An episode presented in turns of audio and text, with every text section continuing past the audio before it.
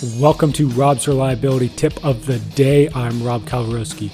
This week's tips focus around mental health with my guests Greg Ward, Clive Lloyd, and Jeff Naylor. Thanks for listening, and here's today's tip. Um, again, it takes no courage at all to say nothing, but we tend to have this belief that you do. It's big and brave to say it's not. There's no courage.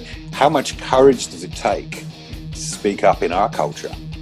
As a guy. That takes courage, and maybe that's a better thing to teach our little ones, um, and so forth. Yeah, at the end of the day, you've also got to meet men where they currently are. There's, there's no magic wand. You've got to meet men where they are. And what I've learned over the years is men do facts better than feelings. Uh, they, they might avoid feelings, but you know, speaking in facts, like mate, sometimes you know our bucket of stress is full, and when that's you need hand carrying it around. You know, um, and I'll, I'll, give you a few references on that before, but we've got to break the myth first that it's actually weak to share. It's not, it's really strong.